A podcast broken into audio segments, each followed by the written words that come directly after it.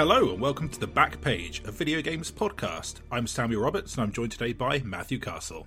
Hello. Matthew, this podcast is all about Hitman. Uh, we have in the past talked about some games individually. We've kind of like happened across this format where we'll talk about a big new game and then attach some kind of fun feature onto the side of it. So in this episode, we're going to talk about Hitman 3. We're going to go deep into the game, talk about the new levels, that sort of stuff. And then in the second half, we're going to do the top 10 Hitman levels across the World of Assassination trilogy. Matthew, do you think that's going to make for some exciting content? I think it's going to make for some incredibly exciting content. This is a, a game which has been a, a, key part of my game playing habits for the last few years. Uh, so I feel like I've got plenty to say and I love ranking stuff, so it's basically a match made in heaven. So, anyone who listened to our James Bond episode is probably aware of the fact that we're both big fans of IO Interactive's Hitman games. They, um, uh, how would you classify them genre-wise, Matthew? I know this is often a kind of pointless activity, trying to figure out what things are. Um, it's a kind of an old magazine box out mentality, I guess, of like what genre is this? But do you consider these like stealth games, puzzle games, some kind of hybrid? I'd say stealth game first and foremost, um, but with like leaning towards a kind of interesting social stealth. Um, mm. But there are puzzle elements in it. There are action elements for sure. There are kind of sandboxy elements. It's like a stealth sandbox. Yeah, for sure. I kind of um, thought about this uh, in terms of sandbox gameplay. It's obviously nothing like a GTA or anything like that, but there is a kind of enjoying the environment element to Hitman, particularly this trilogy that's extremely powerful. Um, just enjoying the kind of sense of place, and this new game um, taps into that very well. Um, also, but I found that when we were ranking our levels, which obviously we'll get to later, um, I was definitely leaning towards the ones that were like the prettiest or sounded the nicest. Um, so it, it, definitely is like a it's a huge part of why these levels work. Right, it's not just how good is the how good are the ways you can kill someone. It's um, you know how how pretty is this place that I'm going to spend probably ten hours trying to perfect. You know. Yeah, there's a big sort of uh, fantasy kind of escapism version of this. I mean, it's basically luxury holiday destinations. Hmm. Like Agent Forty Seven never gets sem- sent somewhere crap. You know, he never has to go to like Butlins. you know, it's it's not the places I went on holiday as a child for sure. Oh, well, uh, you say that, Matthew, but this this new game has Dartmoor in it, and if you could go to any place in the UK, would you pick Dartmoor? Uh, pr- no, probably not. I mean, it's a big stately home. It's uh, you know, it's got like National Trust energy, and I'd probably you know I am a National Trust member, so. We'll show off. Well, no, it was a Christmas present.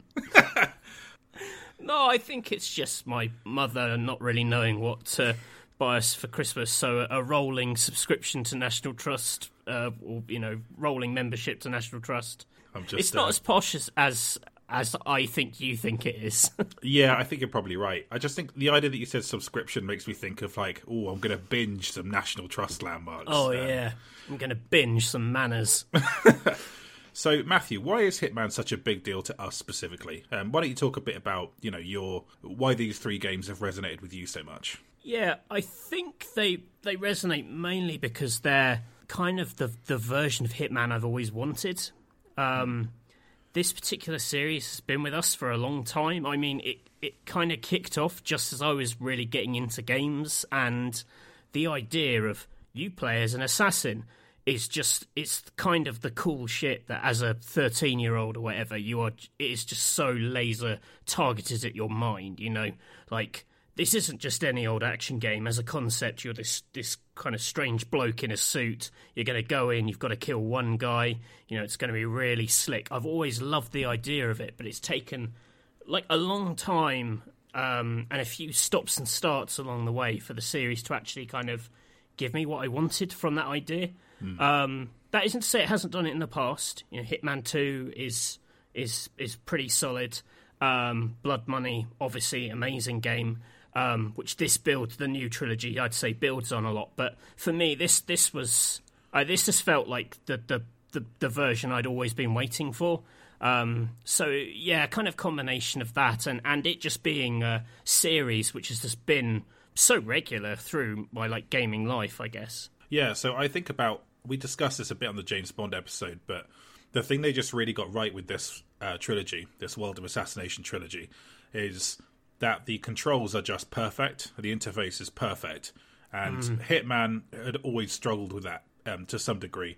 Um, that's not to say everything about how you interact with this game is perfect. Anytime it's a shooter, I still don't think it really works on any level. Um, Yeah. but when it comes to the sort of like, you know, grab a guy, climb in here, do that sort of thing, there's nothing fiddly about it. They basically built this format um, for you know th- this template for for the whole game, and then kind of created levels that you know made the most out of that format. And so, as a trilogy, it's a, it's a bit of a weird one in the sense that like they're collectively it's a, it's an amazing game, but like um, when it comes to just those sort of um, core specifics, it never really changes that much, which doesn't count against it because, like you say, Hitman's been around for so long, and it's just never been this slick. Um, so yeah, Yeah, yeah, just the it was so obvious when you played um you know wh- wh- whichever of, of the world of assassination you play first in just 5 minutes you could tell that they'd fix some like massive massive problems with the game.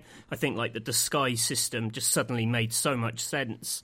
The fact that you know it, it brought you know got you into certain areas and it was so clear at illustrating or communicating rather you know you know, if you were just going to get in trouble for being there, or if you were going to, you know, kick off action for being there. I love the whole kind of um, costume, the dots. But I don't really know what we call those characters. But there's characters who've who can see through your disguise, I guess.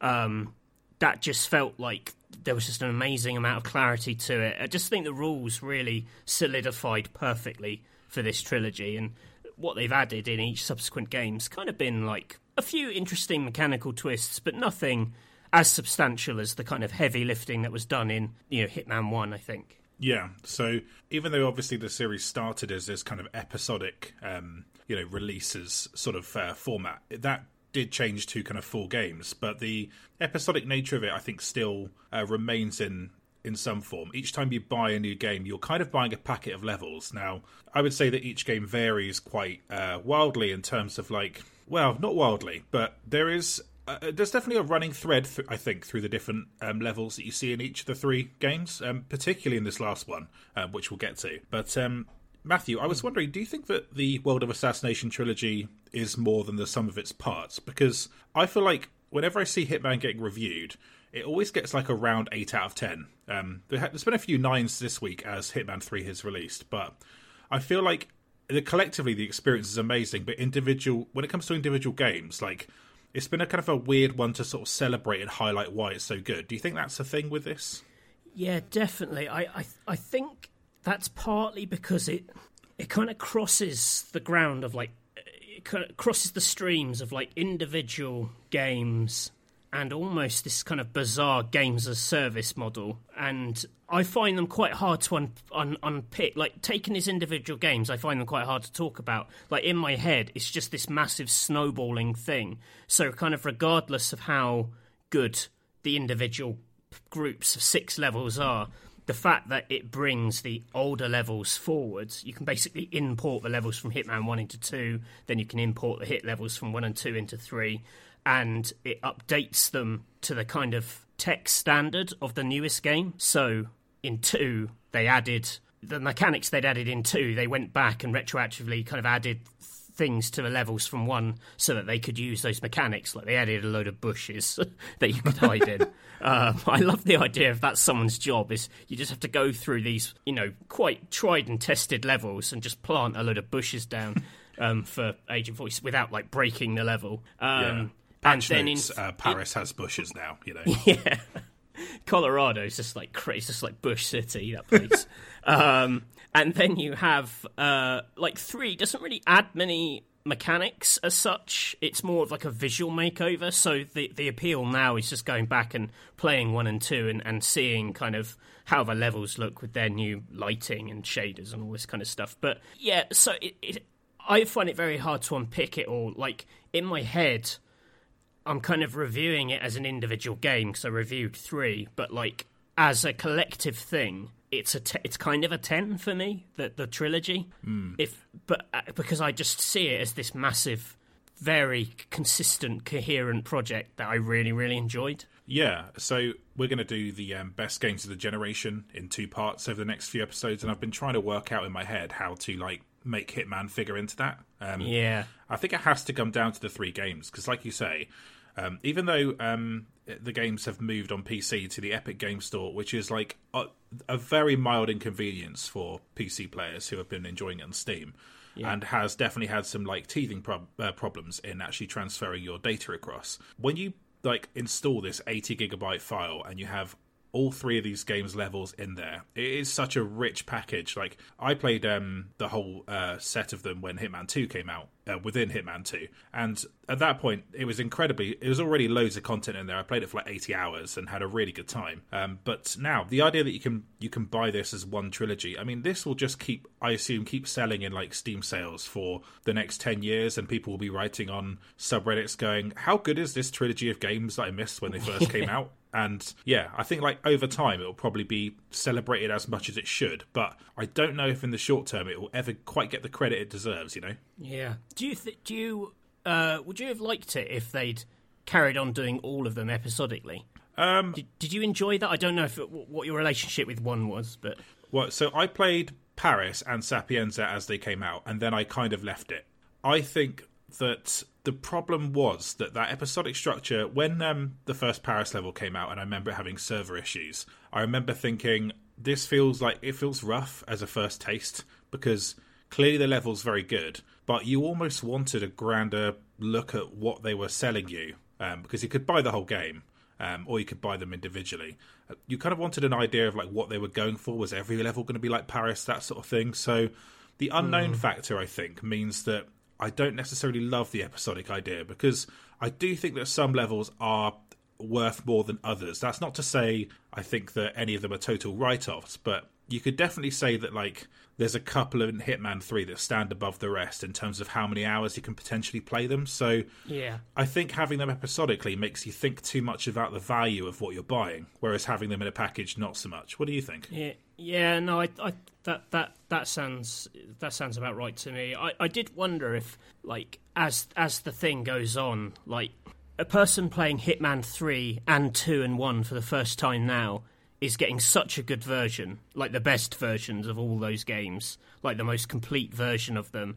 And I don't know if I'm a little bit jealous because you know I played, so I played Hitman One on on Xbox, and then I played Hitman Two on PC, and import I had to get the levels again on PC. So replaying all the levels in one, I didn't resent it. Like I, I still enjoyed them, but you know I, I couldn't bring in my progress from Xbox. And mm. a little part of me was like, "Oh man, if I'd come to this fresh, this would seem so exciting." And like, I think I think that of of people playing Hitman Three for the first time now, you're like, "Oh man, you've got like if you get all the levels, that's like 20 levels with the two DLCs as well." I mean, that's just what a treat. yeah, especially because you can play them on next gen consoles and have the higher frame rate and resolution. Uh, yeah, uh, like what an amazing package that is to just have. Um, yeah, I, I kind of agree with you. Um, that said, I almost considered not bringing my progress across from Steam um, and just playing all the levels again from scratch and having that feeling of like unlocking all the different stuff again in each one because I know I'll play them all again at some point. Um, yeah, well, I actually didn't bring my progress across, which because when I was reviewing it, the the transfer wasn't working, and by the time I'd finished reviewing it, I'd played Hitman Three for about forty hours, unlocked so much stuff that I was just thinking do I really want to delete, or you know, I was weighing up, do I want to do Hitman Three again, or do I want to delete my progress from Hitman One and Two?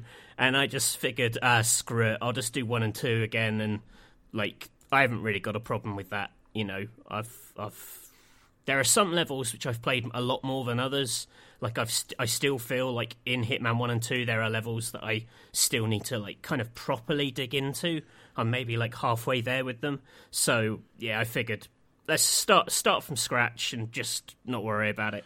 Yeah, I consider that too because yeah, Hitman Three being so recent and all. Um, but I figured I could keep my saves for. A, I've got saves for a couple of them that I think I can just finish, and then I'll just get a load of points, and it should work out all right because you don't copy your save data across. Getting too granular there about what I'm going to do with the transfer tool.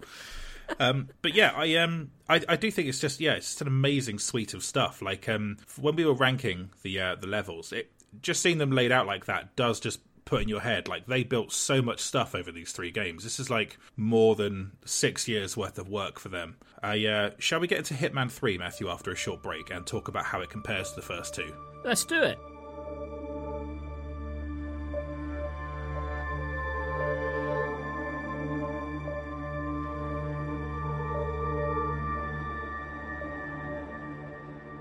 Welcome back to the Hitman Chat, Matthew. Fantastic. I was going to make a joke at the end of that first segment about needing to use the bathroom, the classic Hitman line, um, but I just didn't have the guts to do it. Yeah, I sort of I, I am the same as I was in part one, except now I'm dressed as like a waiter who's going to choke a guy to death. Um, yeah, there you go. So Matthew, um, you have played more of Hitman Three than me. I've played about twenty hours of it. I don't feel like I've mastered all of the levels. I haven't finished the last level because the Hitman Three servers went down when I was playing the game last night. So why don't you talk me through your overall thoughts about Hitman 3 and uh, how you feel about this game compared to the other two? So I feel like a few alarm bells rang when Hitman 3 was approaching um, because there was a lot of talk from IO about the like the story and this being like the end of the World of Assassination trilogy as if the trilogy story was anything anyone cared about. Mm. Maybe there are people out there who do care about the overarching story. I do not, and I was a little worried that the last time they kind of they went sort of deep into story, it, it all went a little bit Hitman Absolution. Um, so I had some fears of like, are they going to like mess with the formula? And then I, I played the first two levels, Dubai and Dartmoor, for preview, and I was like, actually, this is this is this these are pretty great levels. I'm you know I'm kind of confident in this. But having played the whole thing, I do think it is. I think there is a noticeable increase in the amount of like narrative in the game, both around the levels and within the levels. What I think is interesting is that actually it doesn't really derail the levels as much as they thought it was going to. Um, in fact, some of it's quite strong. I think I think some of the um, some of the story beats, particularly in some of the mission story stuff, are, are are pretty neat and pretty fun mix of like classic Hitman and slightly more kind of scripted, guided experiences. Um, fundamentally, around those, I still feel like it's you know the, everything I love about Hitman One and Two. Like it's the classic sandbox levels, it's the the unlockable challenge uh, challenges that that give those levels this sort of huge replayability.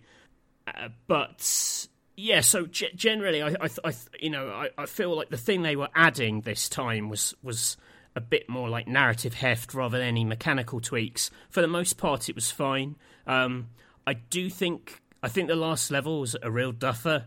Um, I think it actually ends on quite a bad note. And I was quite annoyed by that, but I was having such a good time with one, levels one to five that it hasn't like derailed the whole thing for me. Um, so it's like a little black mark at the end, but gen- generally speaking, I think this was um, like a pretty kind of coherent collection of levels. Hmm. Um, you know, I'm, we'll talk about some of the individual levels later. I'm sure. What, what, what did, did that sort of, does that sort of gel with what you made of it, or? Yeah, for sure. So I remember when we spoke before Christmas, you had played the preview code, and you'd played the, uh, Dubai and Dartmoor, like you say, and you said, I think they're going to be less replayable this time, um, just based on your sort of first impressions. And um, I think that is true in the case of some of these levels. Uh, that's not to say that I think that the narrative has spoiled anything about them. In fact, what's really interesting about this game is that the narrative stuff only happens once in some cases. So you'll get yeah. a kind of narrative based objective. Um, it'll be like a blue marker on your HUD instead of the uh, red markers for the targets. And once you've completed them and you replay the level, you don't have to do those same narrative beats. You can just focus on killing the targets. Now that is a real like you know you can you can actually have it both ways. Here is the level, the sandbox level that you want as a traditional Hitman fan, but also here's a story that we're quite invested in telling you. And um, like you say, it yields some fairly interesting stuff in level the first time around. Mm. Out of level, I mean, I'm so sick of that beardy guy just going, "We're going to sneak into this bank." Well, I'm not going to. You are. And I was like thinking, I just, I was so sick of that guy. Just what a jeb end, just like appearing in cutscenes and being like, "Is that the the the t- Lucas Grey? Is that his name?" Yes, that's it. Yeah, yeah. yeah. Um, and so I, yeah, it, it does. I would say that out that stuff is better than it is in Hitman One and Two. Like definitely. It, they have yeah. tried harder to do it, even though I think the cutscenes look a little bit ropey. Um, oh, they're so. The weird thing was, what Hitman One, the cutscenes were quite like flashy. I thought, you know, they're quite. I think they're actually the best the cutscenes have been in the trilogy. Hitman Two, it used like static character models they weren't animated. Then they've animated them in three, and I, I was thinking, ah, they should have stuck with the static models. Like, I wonder if they went with the static models because you know it was just easier and like cheaper or whatever. And you know, we obviously don't know what the kind of financial dealings are behind this game, but because they're self-publishing it, I wonder if it's under sort of tighter kind of budgetary constraints. Um, But the cutscenes themselves are like they're quite bad by modern standards. I think, like technically. They're just they they don't quite make sense next to the very high production values of the levels. Um, Well, that's it. The levels look better. I don't know why they don't do all the cutscenes like in engine because they just look nicer. Yeah, I agree with your point though about um, about narrative in the levels too. Like um, you hear a lot more sort of ambient conversations that aren't necessarily related to mission critical stuff, but they are there to basically help set the scene more of what's going on in the level. And um, I got a really nice. Uh, I replayed one of the levels, um, the Chongqing level set in China, and I started in a different point to um, where you start the uh, the level when you're playing it through the first time in mission. And there's a really nice conversation with this between Agent Forty Seven and this woman who's meeting her friend, and yeah, she's yeah, like, yeah, "Oh, you got that too, yeah." I mean, yeah. It's great. yeah, it's a really charming touch, and I think that it's that weird thing of like how Hitman has such a clear personality in game, but never manages to make that work in the cutscenes around the game, and it's a very strange dichotomy how storytelling can be so strong while you're playing it, but then outside of that, not at all. It's a very bizarre little thing with this Yeah, series. that, and that's I, I said this in my review of it. I was, you know, I, I was sort of criticizing the story, but I, I don't think it's a badly written game at all. Like it, it does. The writing does so much heavy lifting in the levels, like the NPC dialogue. You know, it establishes the location, it establishes the targets. You know, like they're they're given reputations because it basically, you know, at the start of every level, you have a your kind of handler explaining to you why they're total bastards and you have to kill them. But in the level, that story is like told and reinforced, where people are like telling anecdotes about the horrible stuff they've done, or everyone's scared of them because they're like going to go mental and like throw a guy off the top of a roof or something. And there's there's a lot of um, there's a lot of character there. I also think like the world building's really well done, like with references to other levels, names you've heard, businesses you've heard, like the actual, you know, the idea that you've been picking through like the elite of this world's population. And they all know each other, and they're all kind of like, "Oh yeah, my lawyer is that guy you killed in Bangkok in level one or whatever." And in, in Hitman One, it's it, it all kind of comes around. It feels really consistent. There's a lot of good like fun incidental payoff for fans of the trilogy. Yeah, I completely agree with you. Like, um, you hear that odd name where you're like, "Oh yeah, I pushed that guy off a roof," or "I, I you know, a, a guy sniped him because I tricked uh, another assassin into killing him." You know, um, yeah, it does that really well, and like, um, yeah, it does kind of builds a sort of overall fiction. Um, I was um, curious, Matthew. Like, so one thing I noted between the different levels in this game is that I think they're more interested in vertical levels in this game. There are, in uh most cases, so many floors, different floors to explore uh, when it comes to the, the, the levels in Hitman 3. There's there's like basements upon basements, loads of kind of hidden areas, that sort of thing. This is particularly prevalent in the China level, but Oh yeah, God, there are so many levels in that. There's, Yeah. there's a building that there's a building that goes up to level five, and then there's like a building that goes down to like minus level four or something. yeah, yeah, and so it's quite um uh, quite bizarre. But I don't. It doesn't just apply to that. Like Berlin is quite similar as well. That's got quite a lot of going up and down stairs to get to different sort of levels, and um, yeah, Yeah, and it doesn't apply quite so much to Dartmoor, but even Mendoza, the um, Argentina level, that is uh, also uh, got quite a lot of like going up and down stairs and finding, basically just exploring the level in more of a kind of vertical way, and that presents these kind of weird puzzles of like, actually, how do I get to a place? Because I'm not entirely sure where the staircase is to this place I'm supposed to go, and that's that was the kind of running thread I I picked up on in, in this set of Yeah. levels. yeah, it's yeah, it's interesting. So Hitman Two, like, if it had a theme, it was just massive levels. Like Hitman Two is defined by sprawl. Like they are the, actual like the, the the- you know the the squ- the meter square area of the level is vast for most of them in Hitman 2. I don't know if Hitman 3 has like any level that is nearly as big, you know, in terms of spread. Like maybe Argentina, the the, the sort of Mendoza vineyard. Hmm. Is a pretty big level, but it's pretty sparse at the same time. A lot of it's just like fields. You know, Chongqing is is like could have had the spread of like Mumbai, but actually it goes up and down rather than out.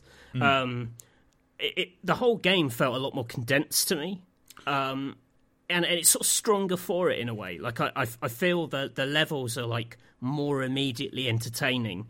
Um, you know, after playing through three, I, I went back to, to replay some two for our rankings.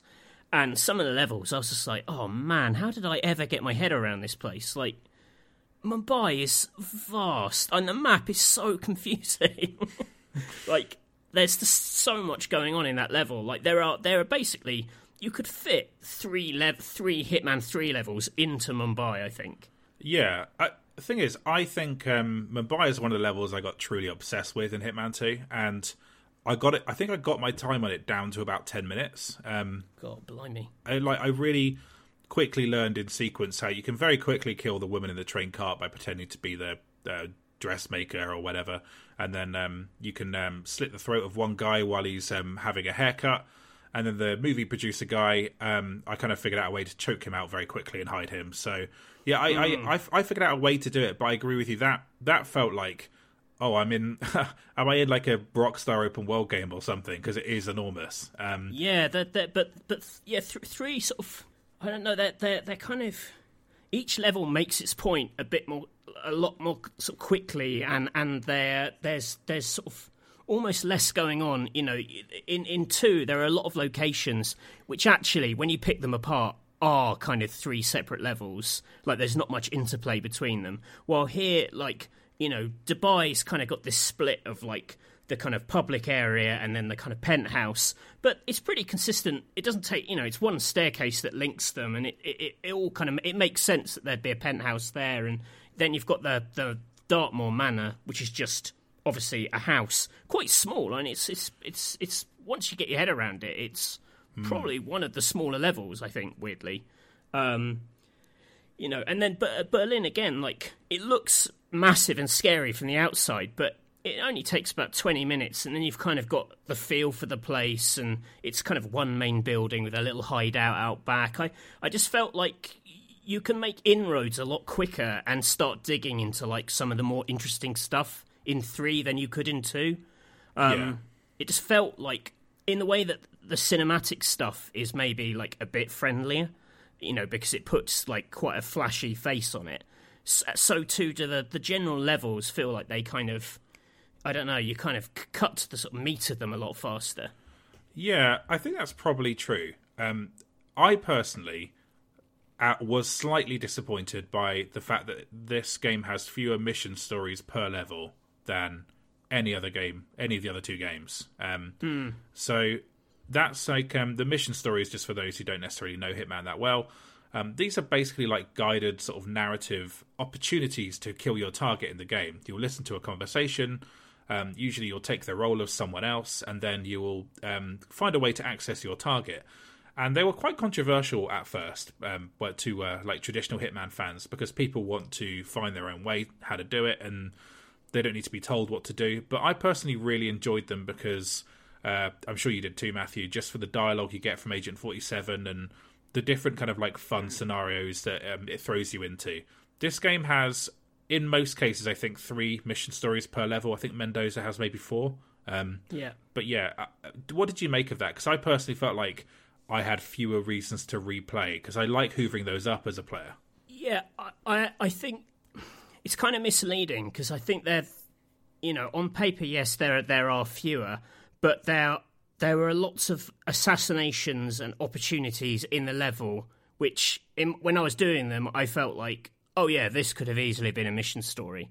Like, there's enough phases to this for this to be a mission story. You know, what, like I felt like they almost they put them in for some like these are like the big story beats you should not miss in this level but everything else you can find for yourself some of them i look i'm still sniffing out some of the opportunities you know some of the assassinations and signature kills because i haven't really worked them out but um i like digging. I think the more you play it and the more you dig into it, you feel like you worry about the mission stories less. I think with this one, um, but the initial reaction, mine is was very similar to yours, is, as it is now. Like it, you do feel like, oh, is that it? And you have to kind of um, dig in. They're good though. Some of the mission stories, I think they're generally better told, and you know, some of them are massive. You know, obviously the the Dartmoor one is the is the big sort of standout because the murder mystery investigation is one of the mission stories, um, and it kind of dominates so much of the level that you wonder maybe if if it's just harder to do more mission stories because so much of what's there is designed specifically for you know this central uh, murder investigation. Yeah, so I think that the beefy kind of narrative content on that first playthrough does kind of make up for the fact that you don't have as many of the traditional mission stories, and so, like you say, Dartmoor is probably the strongest example of that. Um, so, Matthew, let's go through the levels individually then. So we start with um, with Dubai, and this level I thought was very much like similar to kind of Paris and Miami in terms of its archetype, populated kind of party setting. What did you make of it? Yeah, that's that's that's fair. It's sort of funny now that when you play these, you do try and slot them into like what's come before, and you're like, oh, this is Paris meets blah. Um, yeah, I, I like that this one was quite packed in. I mean, I guess you're getting Paris because you, like the art installation is very Paris, mm. um, and the kind of back area of that. Uh, but then getting up to the penthouse I, yeah, I don't know. I, I like this one. I just, I like, I, I think visually, I just really like looking out the windows and seeing all the other buildings popping out and all the hot air balloons. Like, I think the the sheer wow factor gets you over the fact that it's kind of another hotel, um, and you know you're breaking into the behind the scenes area of an art installation so that there's lots of technicians and scaffolding and everything, and you've seen a lot of these individual parts. Um, but you know, you get to climb up a drain pipe outside in a tux looking like James Bond. So you kind of, or or Tom Cruise in Mission Impossible, um, probably better example. So it doesn't really, I don't know. I I, th- I think that the actual visual setting carries it a lot for me. Yeah, I think that um, I don't think it's bad by any means. I think it's um, it's actually quite good value in the sense that it, it is quite a good tutorial for the game in terms of how the narrative element of that level plays out. It does guide you through, you know, do this, do that, and then basically locks you onto a path to um, finishing your target the first time through, and then obviously you can enjoy it as a sandbox level afterwards. So hmm. I think you're right. The spectacle makes up for it, and I would rather have this than Hawke's Bay. I think, uh, which is a level I like, but um, there has more going on as a first level than Hawke's Bay did. You know. Um, yeah, definitely. So, mission two, Matthew. This is the Dartmoor level. Um, you told me about this before Christmas, and you described it as the you know the knives out level, which I think a lot of people have been comparing it to. Um, so fundamentally, you are basically just have to kill the matriarch of this family, but there's this weird element where the matriarch of the family has already been reported that she's dead, and they're holding a fake funeral for her. But also, her brother, um, who is like a recluse who lives in this mansion, um, died the night before. So a lot of murder going on.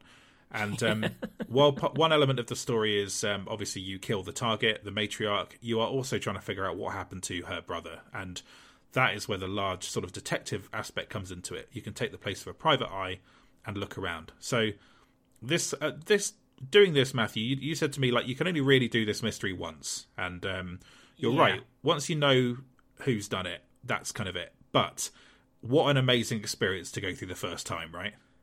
Yeah, yeah, it's great. I mean, it's just so weird being in a Hitman level where you can basically go anywhere. I think there's there's like two rooms in the whole house that the detective isn't welcome in, so you can just drink it all in. Like you can drink in the other levels, but there's always an element of stress involved in certain places. But here, it's just like, oh, it's like going to a National Trust house, except it's it's going to a National Trust house. Except you know, at the end of the visit, instead of going to have a delicious piece of carrot cake in the cafe, you're going to get to murder an old lady. uh, so it's like it, extra special. Uh, uh, yeah, and it's like it's very well observed. Like the you know the mystery isn't complicated, but there's a cast of quite fun characters. You know, you exchange a few lines with them. You get to hear Agent 47 do his incredibly sort of stilted, dry delivery, which I really like. I'm, I'm a big fan of any level that gives him a chance to say a lot of stuff because it's just. I, uh, it's such a weird vo- vocal performance, and it's it's so kind of uh, key to those games, and it's so ridiculous that it really works. Um, you know, and there's a bit of fun where different bits of evidence you can kind of pin the murder on two people, or you can kind of uncover the you know enough evidence to kind of accuse the real person. So there's a bit of like variation in the end and, and what happens and you know the, the mystery takes you all over the house. It's yeah, it's it's it's it's fun, but like you say, once you've done it once, you feel like you almost want to have a permanent save file once you've collected all the clues. If you ever have to go back to that level, because you just don't want to ever do it again. In terms of like oh god, am I really going to collect all that stuff? I mean, I've boiled it down to an art now where I know like there's literally two clues I have to pick up to finish that entire storyline, mm. and that's what I do. Just if I need to get up to see Alexa really quickly. Um, yeah, this level is a, a, kind of an amazing looking place as well. So. It's this, you know, Dartmoor Manor in the middle of like a countryside. It's misty in the grounds outside. Um, off to the left when you arrive at the manor you've got this kind of like um well what is the term for that area off to the left is like a, is there a little graveyard there kind yeah, of it's is, like right? a chap yeah it's like a chapel and, and the family graveyard yeah yeah and then behind the mansion you have like a greenhouse and like a maze it's um, really just a beautiful place and then inside the uh, manor it might remind you of the paris level in terms of how ornate uh, the setting is how lovely the ceilings look. Lots of lovely ceiling yeah. textures in this game. Um, but i agree with you. I wouldn't want to repeat the um, the detective element of it, but I was kind of like so entranced by the detective element, even though I there was like there's one tool you get given in Hitman 3 that's not in previous games that's actually quite important to this mystery and it took me about an hour and a half to figure out that that was the case. Um, so that extended how much time I was spending like looking into the mystery generally but I didn't ever mind being in the level and um, a friend of mine, um, uh, James Peckham, who I work with on Tech Radar, uh, uncovered a way that you can take out the target that I had no idea was in the in the game. And when he told me about it, I was like, "Holy shit, that's amazing!" Um, to do with how you present the evidence, etc., etc.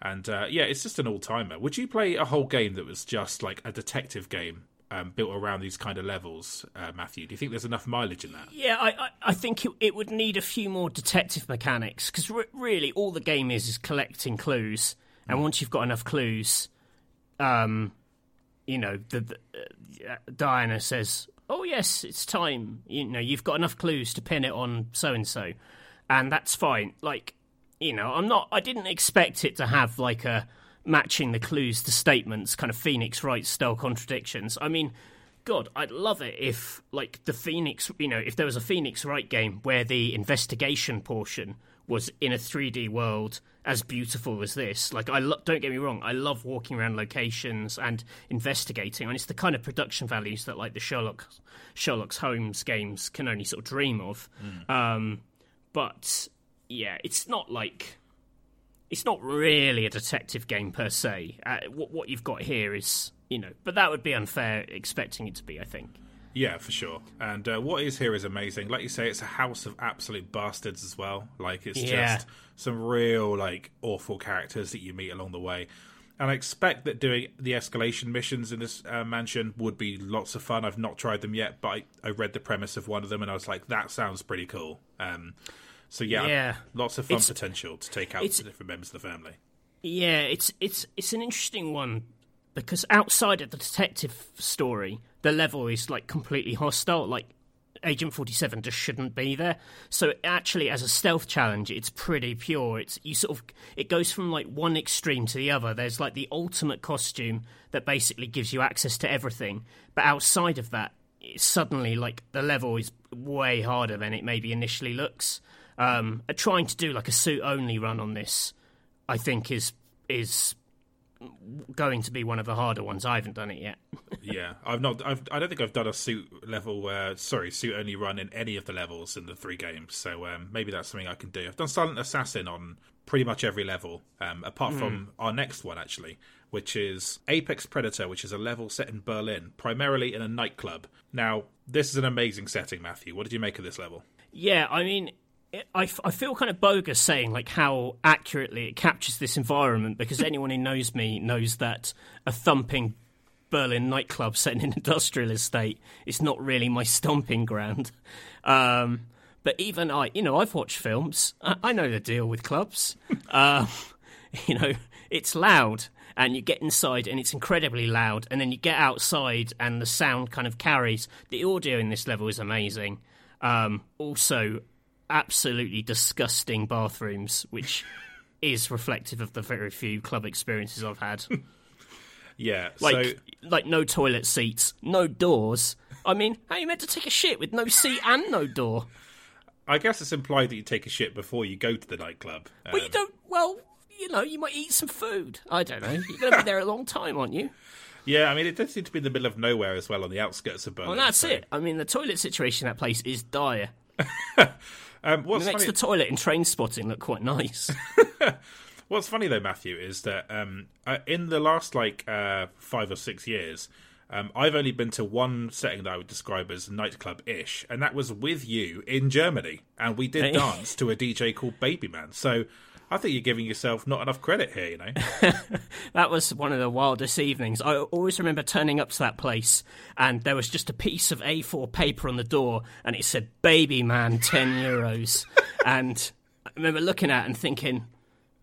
Are we baby men? Is that what it's saying? Like all the baby men coming, like adults, ten euros. You are the baby men, but no, it was it was sort of an experimental jazz dance act called Baby Man. oh, I do like that you thought that like Baby Man was some kind of metaphor. Um, you find the I Baby thought Man it was a tariff. It's like, oh yeah, you're a baby man, ten euros. You're a baby man, ten euros. Not you. You're a sound. You can come in for free. Um, Uh, well, without getting too into that, I remember the next Yes. day thinking, um, I uh, if I vomit, I will um, I will never live it down because I am the editor of PC Gamer, and that will be extremely embarrassing. Um, but anyway. I will continue with uh, our discussion of uh, the Apex Predator mission. So, we're trying not to spoil like the different levels here, and I don't think we're going to. But there is a cat and mouse element to this, where you don't know who your targets are, and you have to figure out who they are. Um, and I found that this was quite flawed. Um, I found that I found three of the five targets fairly easily, and I think the game flags them up for you. But um, the rest, uh, I found the process of getting them to be a bit arbitrary. Uh, What did you make of this level? Yeah, it it took me a while to click with it because I didn't really know what I was looking for. I didn't really know what the trigger was to kind of like identify someone as an agent. You know, I, I, at first I thought, do I just have to look at people and then start killing them if I think they're agents? I mean, that's dangerous game because I'm, you know, not. I'm glad I didn't do that because it wasn't true. Uh, you know, the the you know I won't say what it is, but there are they have some sort of tells which then mark them. Um, and once you know who they are, it, it, it becomes it becomes a bit easier. I, I actually preferred this level uh, playing it repeatedly down the line because once once you play it a second time, um, it actually d- it does reveal the location of everyone on the map, and then it just becomes like this huge, like quite weird, like murder puzzle because there's so many potential targets, so many different ways of getting all of them. You know, if you're into the kind of high score chasing element of the game where you're trying to basically cut time off your your uh, to get to get a higher rank. I think this level is going to be is quite an ingenious challenge from that perspective. Um, but it maybe lacks. It's probably the lowest like narrative content of all the the levels because the agents are quite anonymous. You know, you, you don't really know much about them. They're they're, ba- they're basically just names. Um, and so I didn't feel as satisfying, kind of actually hunting them. Yeah, I think that's probably fair. But um, you know, a- as you mentioned, like the fact that you can replay it and have the narrative element entirely removed is quite the gift from IO Interactive. Because if that was stuck in the game every single time, it'd be a real pain in the ass. But when you trim it out, it basically becomes um, just a pure stealth challenge. Um, on a side note, actually, Matthew, um, I was wondering if you thought that if IO Interactive was to like take another pass at Sapienza, would they cut out that last bit where you go down and mess with the sample in the cave below the mansion? Um, because I thought playing this that if that was a Hitman Three level on a replay, they would take that out. So all you had to do was kill the two targets. What do you reckon? Yeah, yeah, one hundred percent. That is like the, the the most important lesson they've learned is don't force people down a linear corridor at any point in the level. Um, because it's just it runs counter to what the games are. I, if if anything, I would say um, I would also have the target revealed uh, in Mumbai, the third target, the Maelstrom. Like I wouldn't make people have to sniff him out before he appears. Um, That would be another change I'd make. Um, and also at the end of Whittleton Creek, I wouldn't make people search for the clues about the agent. I'd just have kill these two dudes. Um, I, I'm actually sort of surprised they didn't retroactively tweak those levels because you know why not? They've shown that they can do it in this one, you know, and the levels are fine because you just force people to do it the first time. But yeah, that's like easily the smartest move in this game because Chongqing, I think, would just be a disaster if it made you do the optional objective every time because Yeah. it's so boring compared to the rest of the level. Yeah, so let's move on to that one then. So yeah, um, Chongqing in China. So you have basically um, they showed off these lovely screenshots of this, um, you know, amazing street with neon lights and rain, and there is like one street of that, but most of the level is not that. Most of the level is an underground facility or a kind of like a big sort of decaying building where there's some medical experiments going on. Um, your two targets are quite interesting, I think, and they have a, an interesting relationship that you can sort of play um, around with in, uh, one of the mission stories, which I really liked. yeah. But um, I thought the narrative ending to this level was the worst thing in this entire trilogy. But I have not played the last level of Hitman 3 yet. But I thought, Right. even though you only have to do it once, I spent so long doing a meticulous Silent Assassin run that I was forced to kind of drop because the story wanted me to do some bullshit, and that really annoyed me. What did you make of it? Yeah, basically the same. I mean, it, it was a real. That's a real like Hitman Absolution, like level.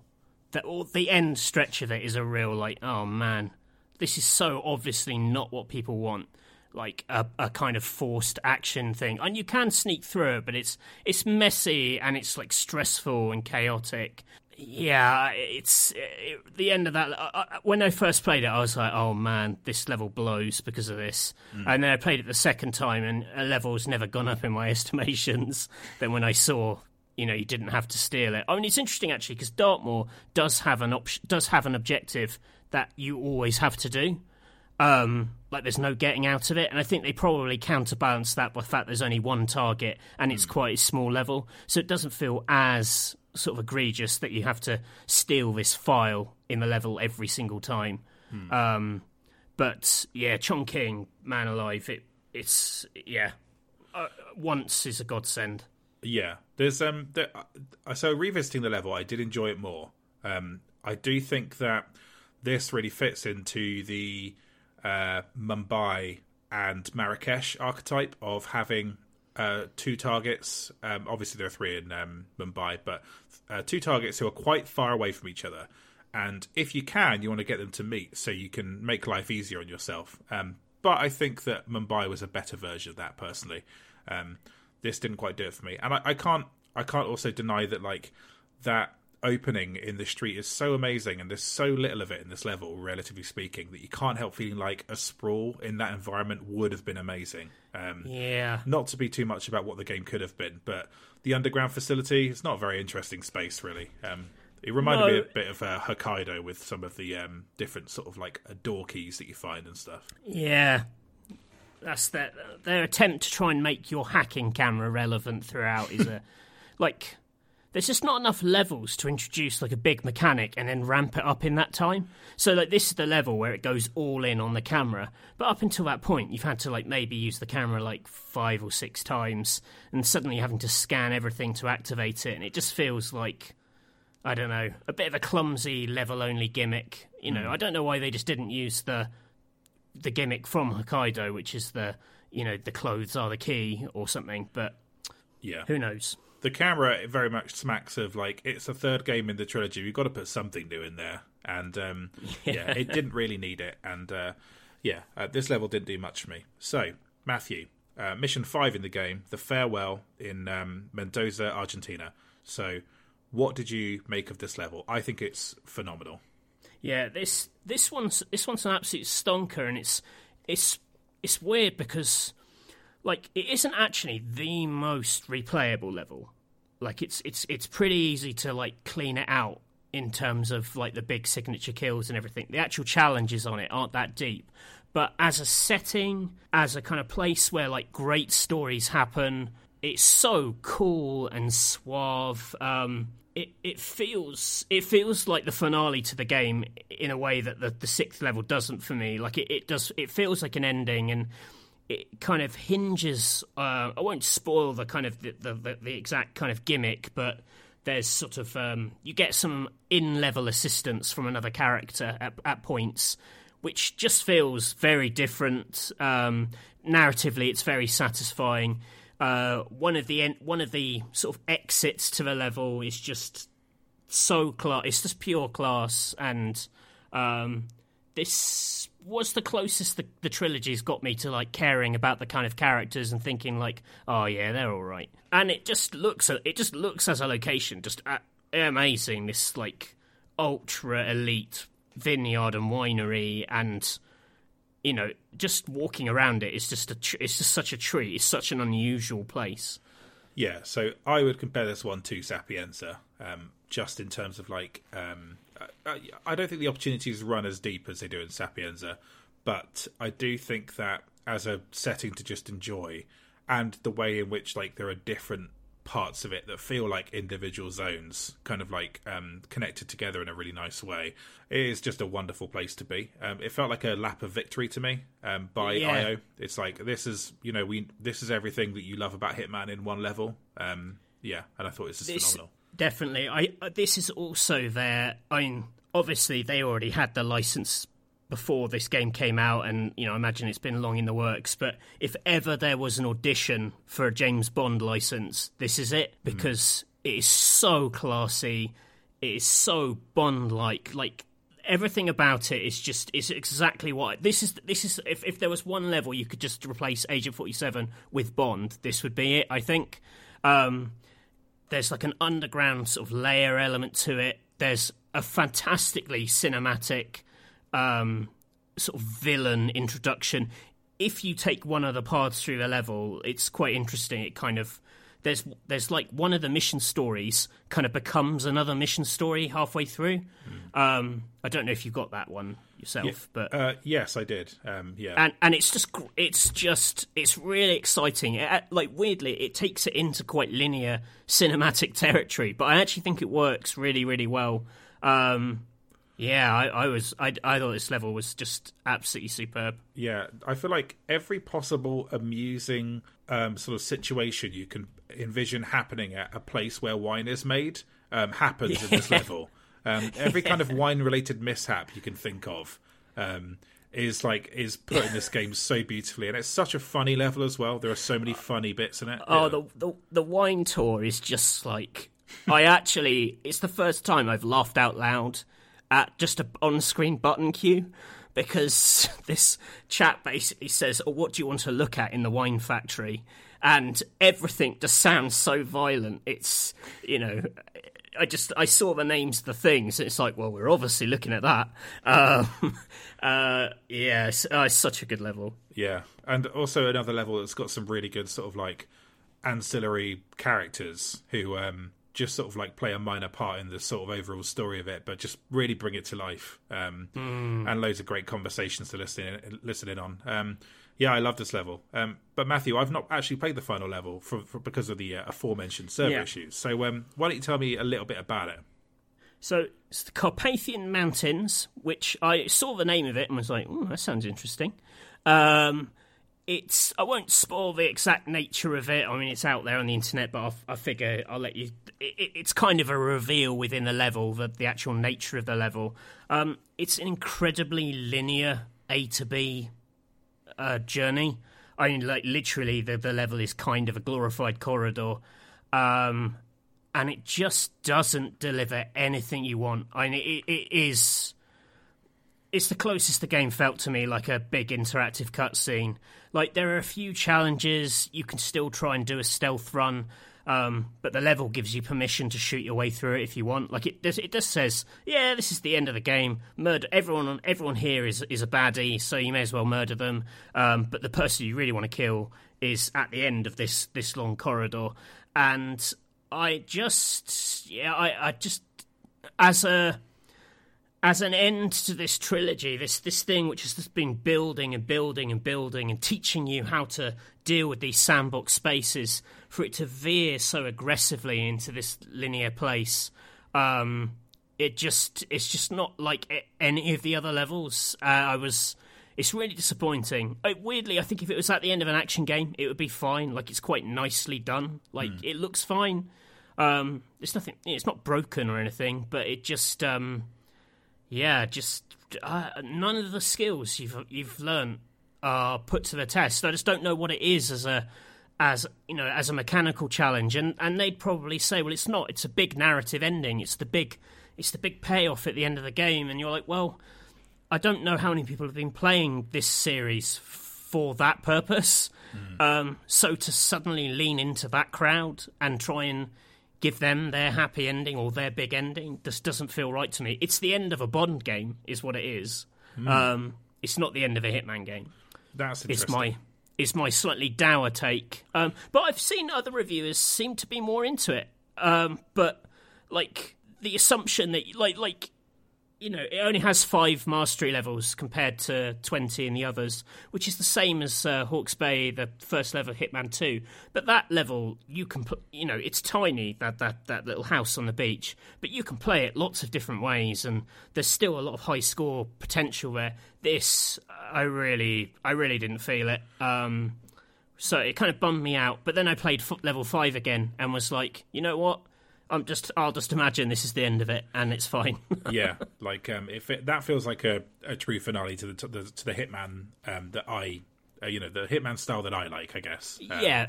So yeah, and then you know maybe you start asking questions of like, well, if it's only got five proper levels, does that diminish it somewhat? You know, because there are some people who just look at Hitman and go, wait, 50 quid for six levels? And you're like, yeah, but they're amazing levels and they're like levels within levels. And trust me, you won't feel like they're just six levels once you've connected with it properly. But that argument's slightly harder when one of them is like exactly what you think, you know, a level is in a game. Yeah, exactly. Which is just, I don't know. And, and, and, and uh, I didn't go hard on this because, you know, it's not like I had any particular suggestions, but it's notable that three doesn't add any like major modes. You know, two added the sniper assassin mode. You know, it had a lot more mechanics going for it. I still feel like two feels like the biggest game in terms of like if you bought a game off the shelf and it's got all these features and bullet points on the back of the box. Three is a little bit like here's some levels and some more story, I guess, but it, it doesn't have as much to offer as a complete thing. Um, mm. uh, unless you're into VR and PlayStation, I guess. Yeah, um, and even then, I, I, hear that you have to install the PS4. If you've got a PS5, you have to install the PS4 version of Hitman as well to play the VR stuff. Which, um, yeah, it's just yeah. it's just it's just a bit of faff. But like, like I said, you know that we were saying at the start of this podcast, the the idea of it being more than sum of its parts, mm. like it just felt like a big, satisfying ending. I liked most of the levels enough some I really loved, and so the whole thing kind of I don't know just kind of clicked and worked worked for me. I did, I didn't feel too sour by by the end of that sixth level. Mm. So very briefly then, Matthew, um, what do you think this does tell us about IO's James Bond game? We don't, without repeating ourselves too much of what we discussed on a previous episode, but like, I wondered if some of the heavier narrative elements were hinting at like this is what you might see in a Bond game made by this studio. Yeah, definitely. Oh, like, and and uh, you know, as I think we've suggested on this this episode, like where they have more intrusive narrative bits, they actually work better in this. Like when the game does switch to linear, apart from that last level, there are some great sequences that feel like Bond sequences, particularly in that Argentina level. There's a there's one of the stories can end with quite a dramatic objective you have to achieve in not a lot of time. And actually, that felt very Bondy to me. It didn't break the rules of Hitman. Like it, you could still approach it from stealth, or you could go in with all guns blazing or whatever. Um, I thought this maybe hinted at a like or showed a team that was a bit more comfortable blending like excitement and and their sort of stealth rules in a way which I think could be quite good in Bond. Is is kind of my read on it. Yeah, I think that's probably fair enough. Like, um, I think I was sort of most worried that I, I guess in my head, I don't. I want this James Bond game to always let you play in stealth. Like, I don't want a shootout to be the optimum way to play. And I wonder if that actually kind of fits because every James Bond film, modern James Bond film, has a big shootout in it. And mm. you can quite clearly see that's just not what they're good at. And yeah, that was my only kind of note of caution from this of like, if they're going to make a, a, Bond game that's got some like heavy action sequences, they need to get better at that stuff um, because stealth yeah. is what they're good at, you know. But they also, there's some, there's some, some of the introductions to the levels which looked like a huge amount of work was involved eh, in terms of like they they basically build some areas which aren't really in the level. You sort of walk around them before you get to the level proper, and then you can kind of skip those sort of cinematic playable areas.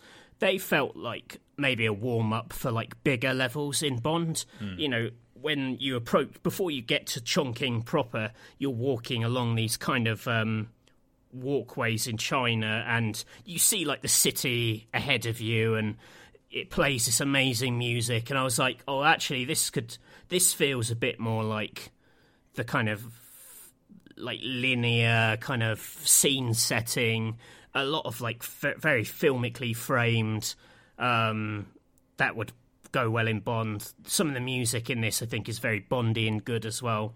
Um, yes, I, I've still got high hopes. Yeah, for sure. And the effort they've put into some of the exit sequences as well feel very, very Bond, um, even more so yeah. than previous games. Yeah, I share your enthusiasm for their next project, Matthew. Um, yes. So we're going to take another brief break, and then we're going to run through our 10 best Hitman levels across the World of Assassination trilogy. So look forward to that. I need to use the bathroom. Uh, so do I. hey, oh, sorry, you don't need to use the bathroom. I think you meant in real life. No, no, I just said that as a joke. Do oh, you actually need to use the bathroom? Yeah, I do. Sorry, and I, oh, okay. I, I, completely did not twig. Um, that's good. Maybe we should keep this in the podcast as a kind of Easter egg. Um, there was actually one small thing I forgot to mention about um, Hitman, uh, the, uh, Hitman Three, that I will keep in um, the recording, uh, the one that we put out, and that is it's so funny that the guards have never changed. Like their voices are still the same. I'm like, I'm in Dartmoor in England, and there's a guy saying sorry, buddy, gotta pat you down. And I'm there thinking, I bet like 10 Americans ever have been to Dartmoor, you know? have you heard the Bond Mission Impossible line? Uh, no, I haven't actually. What's that? One of the guards tap, pats you down. He says, um, I bet you think you're in a James Bond or a Mission Impossible film. Okay, very good. Um, well, on the nose, but you know, tells the story very well. Um, okay, now I will take an actual break and okay. uh, and um, go to the bathroom.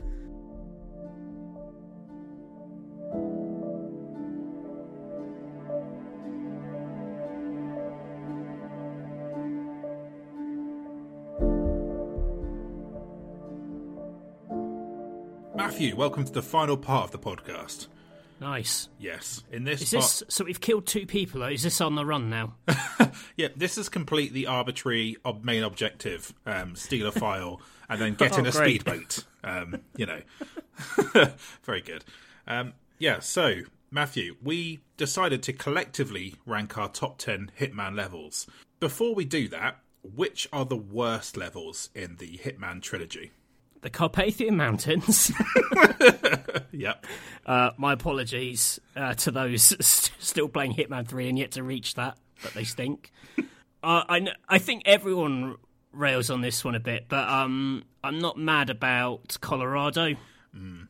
Yeah, I hate Colorado too. Um, and it's telling that it's got too many targets, basically. And the opportunities, some of them are okay, but it's just kind of a field with a few houses. but that's it. It's it's like it's notable because it's like it's probably the most hostile area. You know, it's it's it's a bit like Dartmoor. It's an area you can't get in without you know you need a costume to be you know to be anywhere in it. Hmm. Um, and it also ends with that terrible bit where you have to make the mask of the, the man's face to get into the door. Yeah, uh. which is just and also there's like three paramilitary guys and basically the, the dude from Halloween. yeah. Um, really strange character. It's like tonally, it's very odd that the fourth person you have to kill is this like weird, freaky dude in a mask uh, who's sort of torturing someone in a basement. Yeah, um, that is. Uh, I I don't really remember this level that well, but I felt like I spent the entire thing in the basement of a house, just waiting for dudes to come in while I choke them out. Um, and uh, yeah, I. Uh, I, I don't think anyone really reflects on it fondly. I didn't really replay it all that much, um, whereas every other level every other main level in the Hitman games I did. So um, yeah. yeah, one one thing that it does have going for it is that the Patient Zero, which is a DLC campaign that repurposes some of the levels, the Patient Zero version of Colorado is like entirely from a sniping tower, and it basically becomes a sniper assassin level. Mm. Which is quite interesting because then you're like trying to shoot people to set up traps and things, which I quite like. So yeah. it redeems itself slightly. Yeah, I, to, to, kind of own up to my own shortcomings as a Hitman fan, I have not played the escalations in most of these missions, and I have not played the. I think there are like three additional campaign bits um, you can play. Yeah. Um, and it's very cool that they exist because they do just give you reasons to replay these amazing levels. But um, yeah, that's my kind of um, uh, apology in advance, I suppose. I'm not the like biggest Hitman fan, but I just I feel like I know these levels fairly well. Oh yeah, yeah. Are there any others um, that you don't think uh, are very I'm, good? I'm a, I'm a I'm not wild about Santa Fortuna. Hmm. Yeah. Um, mainly because it's again it's a bit flat. It's a huge spread, and it feels like several several individual levels. And I maybe like them individually, but I don't know if there's much interplay between the kind of the building site, the drug farm, and then like the sort of the drug mansion. I quite like the drug mansion because it's got all this like weird. It's got like a museum of of like all the notorious shit the guy's done, um, which is quite fun. But like individually, I like those areas, but the, the whole thing. Uh, but I mean, it's not a disaster. I trust the gulf between that and Carpathian Mountains is vast. Um, yeah, it's still like I mean, I actually doing this list, I found it quite hard.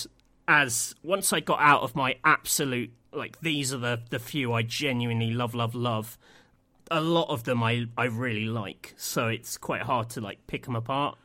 Yeah, I like Santa Fortuna because it has it's it has um, not made our top ten, I should say, but it does have, uh, I believe, a place where you can kick a dude into like a pool and he'll get eaten by an animal.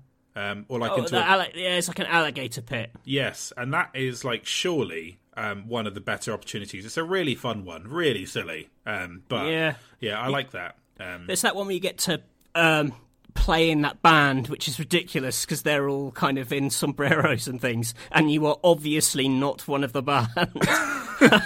and it's I, I, like any I like any assassination where um, Agent Forty Seven suddenly pulls off an amazing feat of like musical ability that we didn't know he had. Yeah. Like when he takes out the drummer in Bangkok, then he comes in and plays like this huge drum solo for the album, and everyone's like, "You are one of the world's best drummers," and you're like, "No, he's not." like he's just he's just some psycho. Yeah, I like that. That's kind of like the Santa Fortuna is like a sequel moment to that. It's like, oh, you're you're the new like superstar supporting player in this band. That's your job now.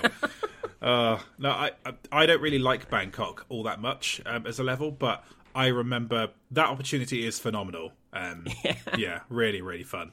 I don't really have many others to kind of dunk on. I was surprised by the quality of some of these. And another thing I wanted to ask you, Matthew, was are there any honourable mentions for levels that didn't make the list here? Because I was thinking of a few, like um, Hawke's Bay is a really good intro level as a tutorial Yeah. and a standalone level, and I'm pretty sure that it inspired the introduction to um, the Invisible Man, the recent new version of that. Um, the house that the dude lives in is very similar, I thought, and um, Oh, right. in terms of setting and Yeah, lighting. actually, I can see that.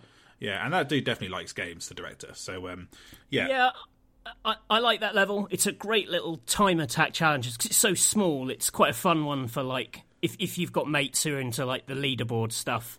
That that's quite a fun one to like mess around in. Um, I actually like. I quite like the tutorial level, the ICA facility, because it I like the concept that it's like a couple of famous hits, but kind of recreated on a film set, and like so it's all kind of fake. You're not really hurting anyone. They're all actors, but everyone's kind of milling around, and it's all made out of plywood. Visually, I really, really like that level. I think it's, I think it's really good fun, and you kind of get two weird levels for the price of one. Um, yeah, and you get to eject a guy through the roof from a plane, which is fun. That is good. Uh, that that boat actually, um, the um, in the ICA training level, it's it's hard enough that I think like it put me off the game initially a bit because right. there are it's like there are a couple of opportunities that make it very simple for sure, but it's quite like dense with people and it feels slightly intimidating as a tutorial level. I would say. Um, yeah, but I, I also like it. Um, I also wanted to give a shout out, Matthew, to the um, New York level, um, the bank level. That's a Hitman Two DLC. Um, I played that recently, and I thought the opportunities in that were fantastic. And your target is such a dick, and like, I I really enjoyed that. I also got enjoyed like playing um, uh, Hitman in, in Hitman. Like Agent Forty Seven will occasionally uh, assume the role of a Mister Reaper, and in Yeah. this case, he was going into like a bank to like try and get a loan in like a meeting, and you go into this room with frosted glass and then choke out this bank manager, and you're like, this is pretty great. Um, so it's a small level, but a really, really like solid, like meat and potatoes sort of Hitman level. Um, Yeah, it's good. Yeah, I, I, I almost voted that a bit higher in my overall list, um, but the having to rob the actual bank again is a bit of a pain. It's not as much of a pain as the as the you know the end of Chongqing or or having to destroy the virus in Sapienza, but it's not got quite as many options as the hit itself. Um, and that's that's a bit of a that that well you'll see across my picks that's a bit of a deal breaker for me those those elements. yeah, absolutely. So Matthew, we'll get into the list very shortly, but what's uh, our criteria for this list? For me, I put down environmental design, opportunities, memorable moments, and replay value. And I think that's I'm sure that's probably your criteria too, right? Yeah, that's that's pretty much it. Um, I like for there to be some like great hidden assassinations, like not mission stories, but things that feel like big signature kills that you kind of have to work out. Um, I really like when there's interplay between the targets, where you can like manipulate them to get them together, or you know they don't just feel like two levels kind of chopped, you know, set in one location. Um, I like it when there's yeah a bit of kind of uh, crossover. Absolutely. So, Matthew, let's start with number 10. So, how we did this was um, we um, had like a kind of one to ten sort of choices basically, and then we kind of put the um, put them together, and whichever like uh, level got the kind of highest uh, score from the two of us combined, that's what you'll find higher up the list. So uh, I explained that very badly, but it'll make sense when you listen to the um, to the selection. So Matthew, number ten is uh, Mumbai, and um, I don't think you like this one as much as me, right? I voted this higher than you. Yeah, I, I, I, I like the the individual parts of this level has got some great takedowns. I love the actual the setting, you know, the actual, you know, being in Mumbai is really exciting. The voice works great. Hitman Two was a big step up on Hitman One because it actually had sort of local voice actors, so it wasn't just English people voicing all all the Indian characters. Uh, it just sounds really exciting and authentic. Um, I really like the stuff with the Bollywood director. Uh, he's a super obnoxious dude, like a a great villain. Um, I still like I haven't put as much time into this as some of the others, so I've still thrown by some of the scale of it. I guess is is is one of my problems. Like there's a lot of um, milling about, and it's quite a hard level as well. I think because there's there's uh, you know even as Agent Forty Seven, there are like guards out to hunt you down. There's like a kind of uh, not a cult, but like a secret kind of military in the middle of the city, which is kind of out to get you regardless. So it's it. I don't know. It's quite quite a challenge. This one, I think. Yeah, I think that um, it's uh, it's a level that actually feels smaller the more you play it, which applies to all of these levels to some degree, I think. Um, but it is still pretty massive. Like um, the fact that the, the um, Bollywood film producer is in like a kind of uh, half a skyscraper, basically, and up a load of floors, like. Even though it is smaller than a real city would feel, it still feels massive. Um, Yeah, yeah, yeah, and so yeah, and obviously, like you say, you have the element if you have to draw out a target, but I think this one's just spectacular, just an amazing place to be. Um, and I, I really, really like the opportunity um, where you um, kill your secret target by being the barber, and then like, even though there are loads of people outside, you just kind of close the the door, and then you like kill the guy um, while you're kind of like you know uh, grooming him basically, and um, Yeah, it's it's funny. There's a few kills like this where you disguise yourself as like the person the target is coming to see, and the barber. St- I think if I think I've got I remember this right. He stands out the front of the shop. And you can basically turn away everyone who isn't your target. So you can look at them and be like, not you. yeah, not you. And then this one guy comes along and you're like, yes, you, which is the most fucking suspicious thing a barber could possibly do Hmm. in a crowd of three people go, no, no, yes, you, sir. That is a neck I want to shave. um, which I found when you're the waiters as well. It's like, you're not having a drink, you're not having a drink. You are having a drink, and then the guy dies of poisoning, and it's like, hmm, that was suspicious. Yeah, that is quite silly. The um, the sort of like bartering uh, sort of element. Um, also, that kind of reminds me a little bit of doing Shenmue, where you try and like get people to play Lucky Hit or whatever. Like, um, you know, yeah, just like say, hey, you, yeah, you know, come over here or whatever. And it's like, dude, you just take the business, you know. But um, yeah. no, I think that's a really fun opportunity. But I must admit, I've not. I think that's the only way I've ever drawn out that target because it's too much of a pain in the ass. Otherwise, I can't remember if there is another way to draw him out. I, sh- I assume there is, but um, There's a thing. I think there's there's a thing you can do where you put these like blocks of like burning like smoke out of chimneys to like call someone. It's a bit like when the Pope dies, except you're trying to murder some gang member. yeah. Um, so it's quite different to when the Pope dies. I also think that the opportunity in this, where you come across an assassin who's been sent there to kill the Oh, Bollywood good. producer, that's like a phenomenal. Uh, you can go over and like listen to the assassin, and you know, gonna get then get your target closer to the window. What a beautiful, a beautiful end that is. Yeah, Um, definitely. yeah. that is strong. Yeah, so that's uh, yeah, that's number ten. But number nine, Matthew, is the aforementioned Berlin level um, in Hitman Three. So yeah, you will like this more than me, and um, I will say that one of my problems with this is, um, like I say, it's, it was trying to figure out who the targets were, but also felt like I was denied a couple of silent assassin kills from it. I will no doubt like um, uh, rectify that when I pl- replay it, but um, yeah, I, I do feel like I spent a long time in this being a bit more frustrated than I hoped. But um, I, I, don't- I can't disagree that the sense of place here is amazing. It does feel like being in a nightclub, even though I've only been to a nightclub like six times. You know. Yeah, I, th- I yeah, exactly that. I think it, it captures a sense of place. I think the the fact that there are so many targets you can pick from makes it like replayable from a kind of like a leaderboard perspective in quite a fun way. Um, there's a really good signature kill in the level where you pose as a DJ and like fuck with some pyrotechnics and the crowd go nuts. Oh, there's also there's this, uh, there's this way you can there- there's a guard who's like one of the harder targets to draw away from his pattern. He's like walking circuits of a dance floor. So there's tons of people. Like there's literally nowhere you can grab him. Um, but there are these like industrial fans blowing like smoke into the crowd. And you can like heave a brick of cocaine into the fans.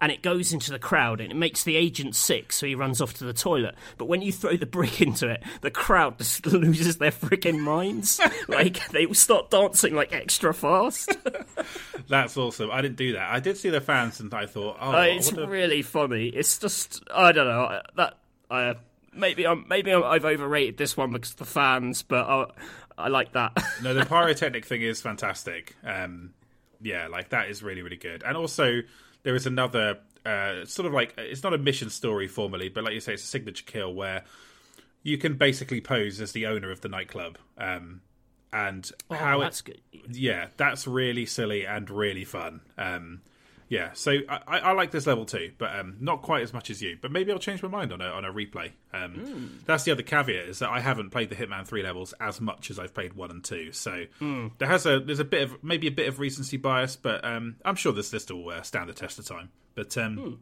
number eight, Matthew, Haven Island, the Hitman two DLC. Talk me through the way you like this one. Yeah, so I like this because it's a big self-contained area. It's like a tropical paradise where people go to have basically their identities uh, not removed, changed. You know, you can have plastic surgery, all kinds of things. So it's this sort of like getaway for the rich, but with like a sinister kind of tech undertone to it. Um, I like the fact that you have you can go anywhere on these like little islands. Like the location is self-contained; you can go anywhere on it. Um, it's quite flat, it's quite wide. I guess it's quite similar to some other locations. It's another like hotel slash spa slash relaxation place. Um, and I quite like all the levels in Hitman where you can go to the reception desk, then get a key to your hotel room, and then go to your hotel room and like put on some other clothes. um, just because uh, nice hotels are a bit out of my price range, and it's just that for me is an escapist fantasy.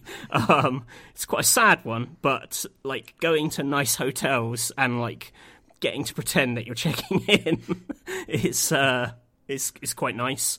Um, it's got three targets. There's some quite nice interplay between them. Uh, there's a really fun opportunity where you can um, get two of them together in a in a jacuzzi and finish them off at once, which I really like.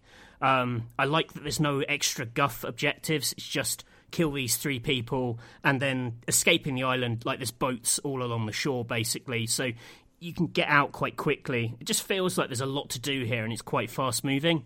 Um, it's it feels like a more successful version of what Santa Fortuna was going for. Mm. I, was, um, I, was, just thinking of Santa Fortuna because obviously you've got a kind of like a mansion area that's sort of like siphoned off from the rest of the level, but doesn't also doesn't feel like an entirely separate part of the level, right? Yeah, that's yeah. This it's it's slightly cut off, but it, it connects in some interesting ways and.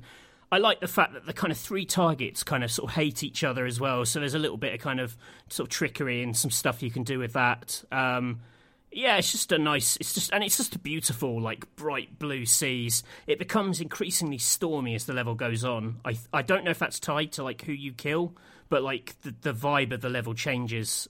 Um, yeah. You know, I've never quite worked out how that works, but um, yeah, it's, it's just again, someone having a lot of fun working out what are all the ways you can die, you know, in a tropical resort. Yeah, for sure. Um, I think um, I read something on the um, subreddit for Hitman that was saying that like this level does a very basic old uh, game design trick of like placing trees in front of like places you can go to make the level feel bigger. Um, and it is quite a small location when you think about it. It's like three mm. very tiny islands. I think it's three islands, and then like a load of connected sort of cabins and stuff. Um, but yeah, I agree with you. The sense of place is really nice. There's like a sunken boat off the shore, which is really a really yeah. cool touch. And um, there's a considering the amount of space there is, there are some cool opportunities here. Um, and good good sight lines as well, because there's no like because it is just trees in the way. You can kind of see quite long stretches of the island, so there's some sort of fun snipey business to be done as well. Yeah, pl- plenty of territory to hide bodies as well. Um, yeah. yeah, just uh, yeah, really good level. Um, I, I, I really rate it, and I think a lot of people. Probably of all the levels that um, haven't been as widely played, it was surely the Hitman Two DLC levels are like the probably the least played of all, any of them, right? Yeah, I'm ashamed because Bank and Haven Island are like two two of the best levels. I actually think they're weirdly more like Hitman 3 levels now that I've played Hitman 3. Hmm. Like, they haven't got the same sprawl as the Hitman 2 levels. Like, the bank is kind of more in keeping with Dubai and Dartmoor in terms of, like, size, I guess. Hmm. Um, they also, like, story perspective, they kind of set up. They sort of fill in the gap between two and three, so they could have been the start to Hitman Three in an, in another world. But yeah, as it stands, I think it just reinforces what you say about how Hitman 2 is the most complete feeling package of the three. Yeah, I mean, with some extra DLC on the side, but definitely it's it's like huge as a thing. Mm. So number seven, Matthew, is Whittleton Creek from Hitman 2. Um, another one I think I rated higher than you did. Uh, what's your read on this one? Yeah, I mean, this is uh, like often seen as a sort of homage to Blood Money, where you had another uh, level set in the suburbs where you were kind of uh, trying to take off a target who was under protection of FBI, I think, or being watched by FBI. I can't mm, quite remember. I think, I think so. Um, so it's yeah, it's just a big suburban neighbourhood, much bigger than the level in Blood Money. I mean, there's a good at least six or eight like full sized houses you can explore. Their back gardens, the roads that connect them. There's a huge kind of barbecue party going on in the middle. Um, it's just uh, it's just a brilliantly realized like location like it tonally after the, the chaos of like mumbai and miami you suddenly in this very chilled place like there there is a lot of security there weird around the targets but a lot of the level you're quite free to explore a lot of very fun sort of silly comedic opportunities um, the only reason I ranked it slightly lower than you is again because it has this objective where you have to like find some evidence to prove to reveal you know one of the other characters for the overarching story, which is a bit of a hassle. You know, if it, if it didn't had that, I'd probably rank it a bit higher. Yeah, this also has, um, I think, like uh, one of my favourite kills in the whole game, which is you can plant an explosive in a mole hole and then get the target to look inside the hole, then blow it up. Um, that's a really that's a really fun, silly um, outcome. Um, I, I I really love this level. I think the sense of place is fantastic. I love that it's this kind of like um, Americana feel, but in these all these prefab houses. Like you say, you can explore the houses, but the layout is you know deliberately always the same. But there's actually quite a few secrets hidden in each of the different buildings. Um, yeah, and that barbecue does feel really nice and like um, yeah, there there are a surprising amount of like cool opportunities and like characters whose role you can take in this one. Um, and the color palette yeah. is perfect. Like it's just a really nice sort of summer's day. It really feels like a, a, a real place. But it has that slight kind of um, David Lynch Blue Velvet thing of like the kind of sinister kind of stuff that kind of hides under sort of suburbia. Like there's some like twisted stuff in some of the basements and things like that. Mm, yeah, just a really uh, uh, one of the best ones to explore, I think, in terms of like yeah, rewarding definitely. your curiosity. Um, so Matthew, number six is the Dartmoor level from Hitman Three. We talked about this like fairly extensively already. Um, I feel like I always know that I'm truly into a Hitman level when my intention is to blast through the story, but then I, I stop and then within like my first single save, I do every single mission story and I explore every single like part of the map. And I, I before I know it, a day has passed, and I've I've just been playing that one level. Um, yeah. And I definitely got that with Dartmoor. It's just a really nice saying. Yeah, I'm constantly amazed by how many like every painting in the house is unique. like it's just full of art asset. I mean, it really is. It's like an astonishing thing. The interior of that house mm. and the detail of it. Um, for me, this is actually a level that came alive in the escalation contract a bit more because, like I think, as a pure stealth challenge, it's quite an interesting level. Um, and sneaking around it, like actually trying to get through that place, you know, in you know your suit or or a weird costume that's given to you by the escalation contract is um, quite hard. Um, yeah, there's a yeah, but I won't spoil the content of them. But there's there's there's some good good stuff with that one. Mm. Well, so number five, Matthew, is uh, Miami from Hitman Two.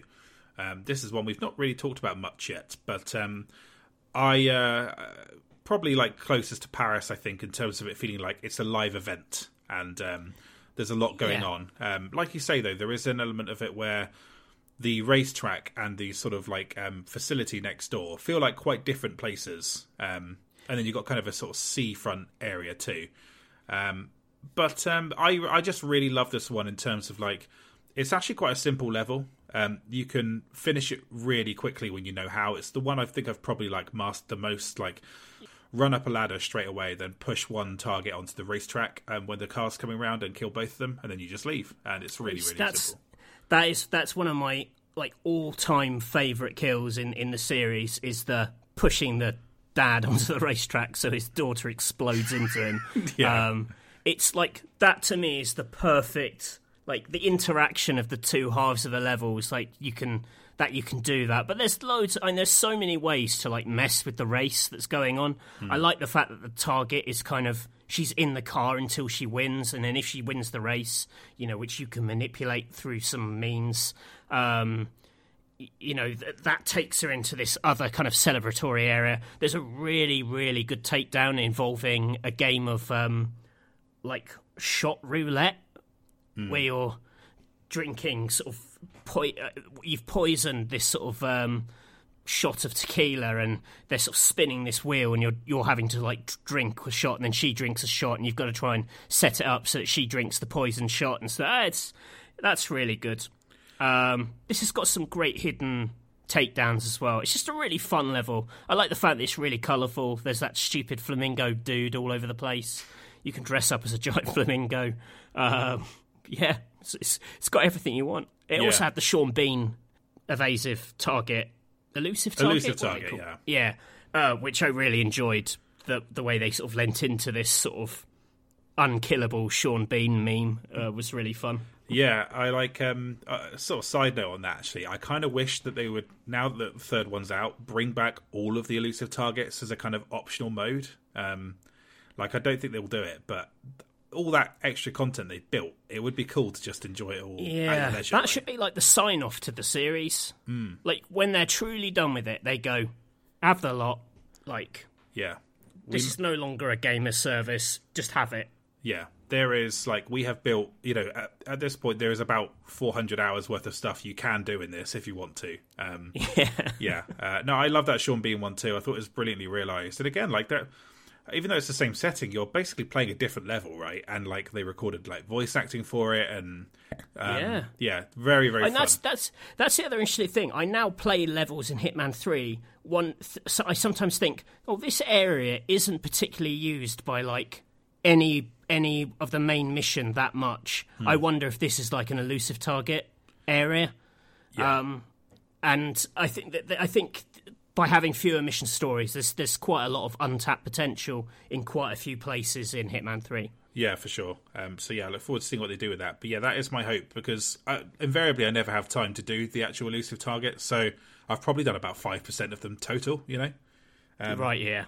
Yeah, so I love Miami as well. It's uh, a beautiful level, and I, I don't think I've even done that shot roulette um, opportunity. Oh, it's, it's good. It's good fun. Yeah, uh, also just being the kind of in the pit stop crew for that and making the car crash. That's just a, a really simple but great one. Um, Yeah. yeah. So number four, Matthew, is Hokkaido, which I believe was your highest voted in our little Google Yeah. sheet. Yeah. I love I love Hokkaido. It's I think it's it's the perfect balance of like size. It's not that big, but it's packed with with some really fun, characterful takedowns, some really quirky stuff. I mean, they did like more ambitious stuff in two and three. This is the last level of Hitman one. Um, but you've got a guy on a surgery table who's being watched by loads of people. So you basically just have to mess up the surgery via lots of different means. And there's a sort of woman walking around this luxury spa, which is the kind of recovery area for the people in the surgery centre. It's all set in this absolutely gorgeous kind of glass spa atop this mountain in Hokkaido. Um, I just I just love this area. I love the actual design of it. I love the location. It's again, it's it ranks highest on my places I'd most like to be. Um, a bit like with Haven Island, uh, it ticks that box of Agent Forty Seven gets to have a little room of his own, which I really like. um, I really like breaking into other people's hotel rooms and stealing their their, their shit. Um, that's also really fun, and you do that in a lot of levels. You do it in Bangkok, you do it in Haven Island. Um, but here you get to I don't know. Here it just it's, it's like the perfect version of it. I love the twist that instead of keys, the costume, the, the disguises are like they've got like uh, IR chips in them that open the doors, and so you have to have like the most powerful costume is also like a skeleton key for the level, which is just really fun. It opens up like it, it feels like um, certain costumes suddenly cause the level to blossom, um, which I think is what they were trying to do with the, the, the kind of key cards in Chongqing, but it doesn't have the same excitement for me um, of kind of you know, you start off in the very public area of, of, of the Hokkaido spa, and then you kind of punch through to the kind of industrial stuff, and then you punch through again to the kind of the medical center where, you know, it's obviously, you know, there's a super valuable target there, so there's loads of security. I, I just, uh, I, I thought this was, it's, it's just incredibly tight. Um, it's yeah a level I'm really looking forward to replaying because I haven't bought my progress into Hitman Three, so I'm just going to do it all over again. Um, yeah, I just it's also it's very Bondy. It's just like a, a, a beautiful base on top of a mountain. Um, like I expect Blofeld to live there, um, so maybe maybe he will. Yeah, so I, I hard agree that this is um, much better in its execution of like the keys idea than anything um, in that uh, level in Hitman Three, and um, I think that this kind of hinted at a, a more experimental level structure that I don't think the rest of the series quite pays off. Um, like as the kind of closing level to Hitman One, that was the impression I got from it. It's like, oh, this is like you know this door uh, mechanic isn't that complicated to understand, but it is elegant and quite interesting, and does give you a different way to explore the the levels and think about how you mm. explore the levels. And yeah, I think um, I really rate it as well, just for being experimental on that level. I also really love that um, the exterior. You can go to the exterior, the snowy exterior, but then you know walk into this incredibly kind of warm, nice environment um, yeah, that's um, that it really captures that feeling of coming out of the cold and going into this lovely warm space. Um, yeah, and it's beautifully lit as well. It's just yeah, um, yeah, yeah, just a and really. It, it, that it, it really benefits from the visual upgrade in three Hitman Three as well. Just everything's shinier, everything's a bit more kind of polished. Um, yeah, it's just uh, I, I, I, I, just really really like this place. I mean, mechanically, you know, mechanically it does something interesting. The opportunities are there. Not the biggest level, um, in in the trilogy, but um, just a, a, really solid execution. A great last level as well. You know. To, to the game. Mm. Been a couple of years since I've done this, but I remember there being a great opportunity with a sauna and another one where you push you pretend to be a yoga instructor and push the yeah. target off a waterfall. That was good. Anything where Agent Forty Seven gets to say like funny words in his super dry voice, like mm. yoga poses, is just I mean that's gold. Okay, great. So our number three, Matthew, is Mendoza uh, from Hitman Three. Um, so we talked about this a fair amount. Uh, is there anything else you kind of wanted to add on this uh, on this level? Again, Agent Forty Seven describing wines is very very funny um, because it just sounds like everything sounds like he's describing murders, but he's actually describing wines. You know, it's classic. One small thing I really like about this level is that when you start it um, you are on the outskirts of this party, and then when you approach, you can kind of head into the party, or off to the left, above where the party is taking place at this vineyard. There is uh, the mansion where one of the targets is, and um, you can get a military disguise quite quickly and head towards there. And I like that um, whatever you kind of whatever you pick, whether you just go with the kind of story mandated like, oh, you're the guest at this party, or whether you go off and be the sort of soldier off to the left, like it feels like there are two really different approaches just at the very start to like that experience. Um, yeah, which I really like. I mean, for me, I didn't even really get to. Um, so the, the, the target Yates, who's up in the kind of like uh, mansiony bit, I didn't even get to that environment until much deeper into the level, and I really like mm. that it was hmm. kind of. I don't know. I, I I think however you do it, you get to peel away loads of different layers to this level in a way that's just really satisfying. Um, yeah, yeah, it's nice. Definitely. Cool. The the um on an animation nod as well. The, the dancers on the dance floor look absolutely sensational. mm. Yeah, they're dancing a little tango, and you're like, "Wow, you don't actually see NPCs dancing like that often in games. It just looks really nice." Did you also hope that you could get Agent Forty Seven to dance? I was looking around thinking, who is like the? There must be like a woman on the like outskirts is going, "Damn it, where's my partner? I'm meant to be tangoing right now," and then you just join in. I thought that would happen. Did you? Yes. Yeah. Yes. I mean, there's a bit of dancing in the level. So, Matthew, number two is Paris from Hitman 1. So, the one I've probably, I think loads of people have probably played this the most because it was the first one that came out. And so yeah. it was all you could you could play. But um, uh, while I did play it on PS4 at first, it wasn't until I came back to it on PC that I really began to appreciate this level. Um, there's a weird kind of tension in Hitman between stuff that plays out as soon as you arrive in like a zone and um, a kind of ticking clock that's happening in the level generally anyway. Um, so yeah. some events will kind of like um, will kind of begin and end while you're exploring the level, and sometimes you'll just flat out miss opportunities um, because you didn't realize a thing was happening while you were there or yeah. that it would end. Um, what do you think of that overall kind of design uh, element to the game? The idea that there's some stuff that's static and other stuff that's always ticking down the clock. Yeah, I I think it actually becomes less of a concern as the games go on. Mm. Like I didn't. I fi- I felt like it, particularly in three, there were a lot more kind of fixed routines that would play out forever unless you kind of changed them some way.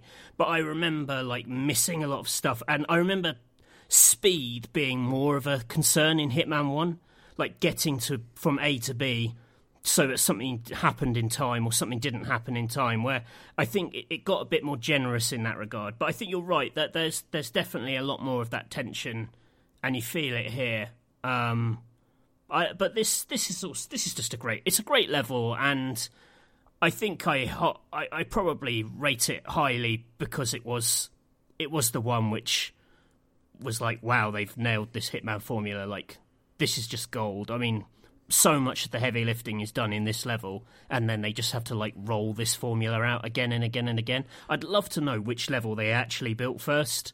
Hmm. Um, like I'm assuming it's this one as it came out first, but like as a proof of concept, um, I imagine I'd love whichever level came out first, and I'd have a I'd hold it, uh, you know, have a, a soft spot for it um, because it you know delivered the sort of Hitman fantasy. But this is a it is a great level. Like the the building is super old and has this kind of historical edge. It's probably closer to the sort of Dartmoor house in a way. It's very kind of ornate inside, but it's been taken over by this ultra modern fashion show. So there's this quite fun kind of um, kind of conflict between those two worlds.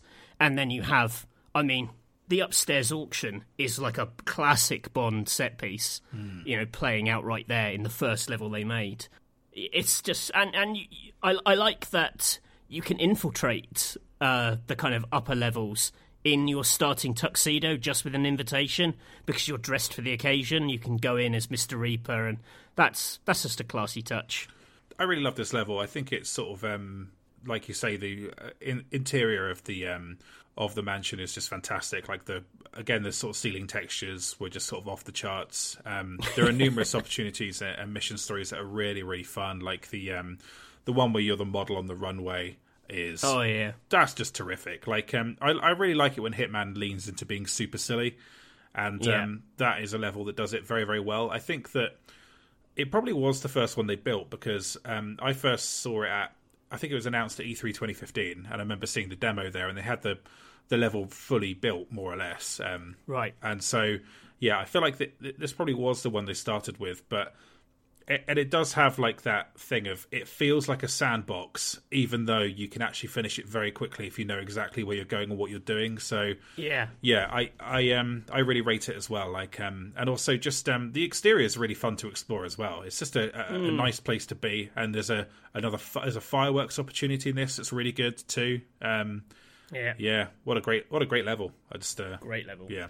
So number one, Matthew, very predictable. It's Sapienza um, from Hitman One. So we talked a bit about this before, and something I wrote in my notes here is that this has um, ten mission uh, stories that play out, and it's so ambitious in terms of like the sort of number of like things you can do to um, to take out your targets that I wonder if this led to them scaling back um, how much you could do in each level because it was just untenable to make every level as detailed as this.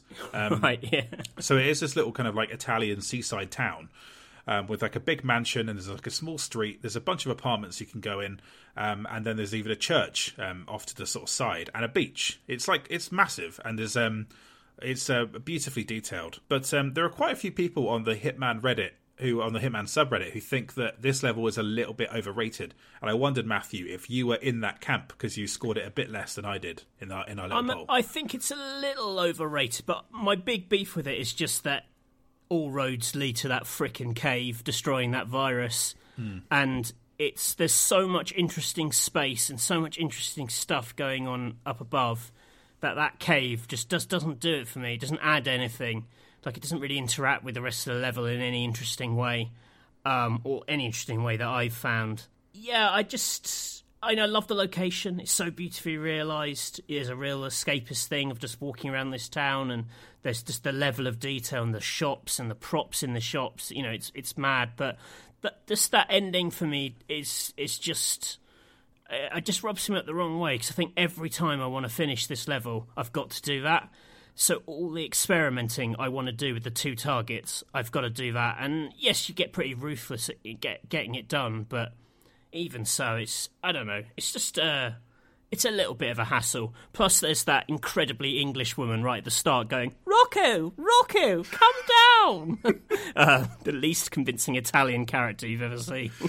Yeah, the repetition of doing that last part is the part that sucks. There's no real like second choice to doing it. You put on the hazmat suit, uh, and then you kind of go in there, flip a coin, press a button, it goes doop doop doop, destroy your sample. You know, get in the boat and off you fuck. You know, it's just like, uh, yeah, I agree with you that that's not very interesting. Um, I think that it it might be too slight if you did just have the two targets. It might just be a bit too slight. Um, I can sort of see why it has that objective, but yeah, I mean the option to play without it would be nice. I think. Yeah, um, or like, maybe like have it as a later mastery unlock. Like you made it to level ten, you don't have to destroy that shitting virus anymore, and you're like, great, I've Yeah. earned it.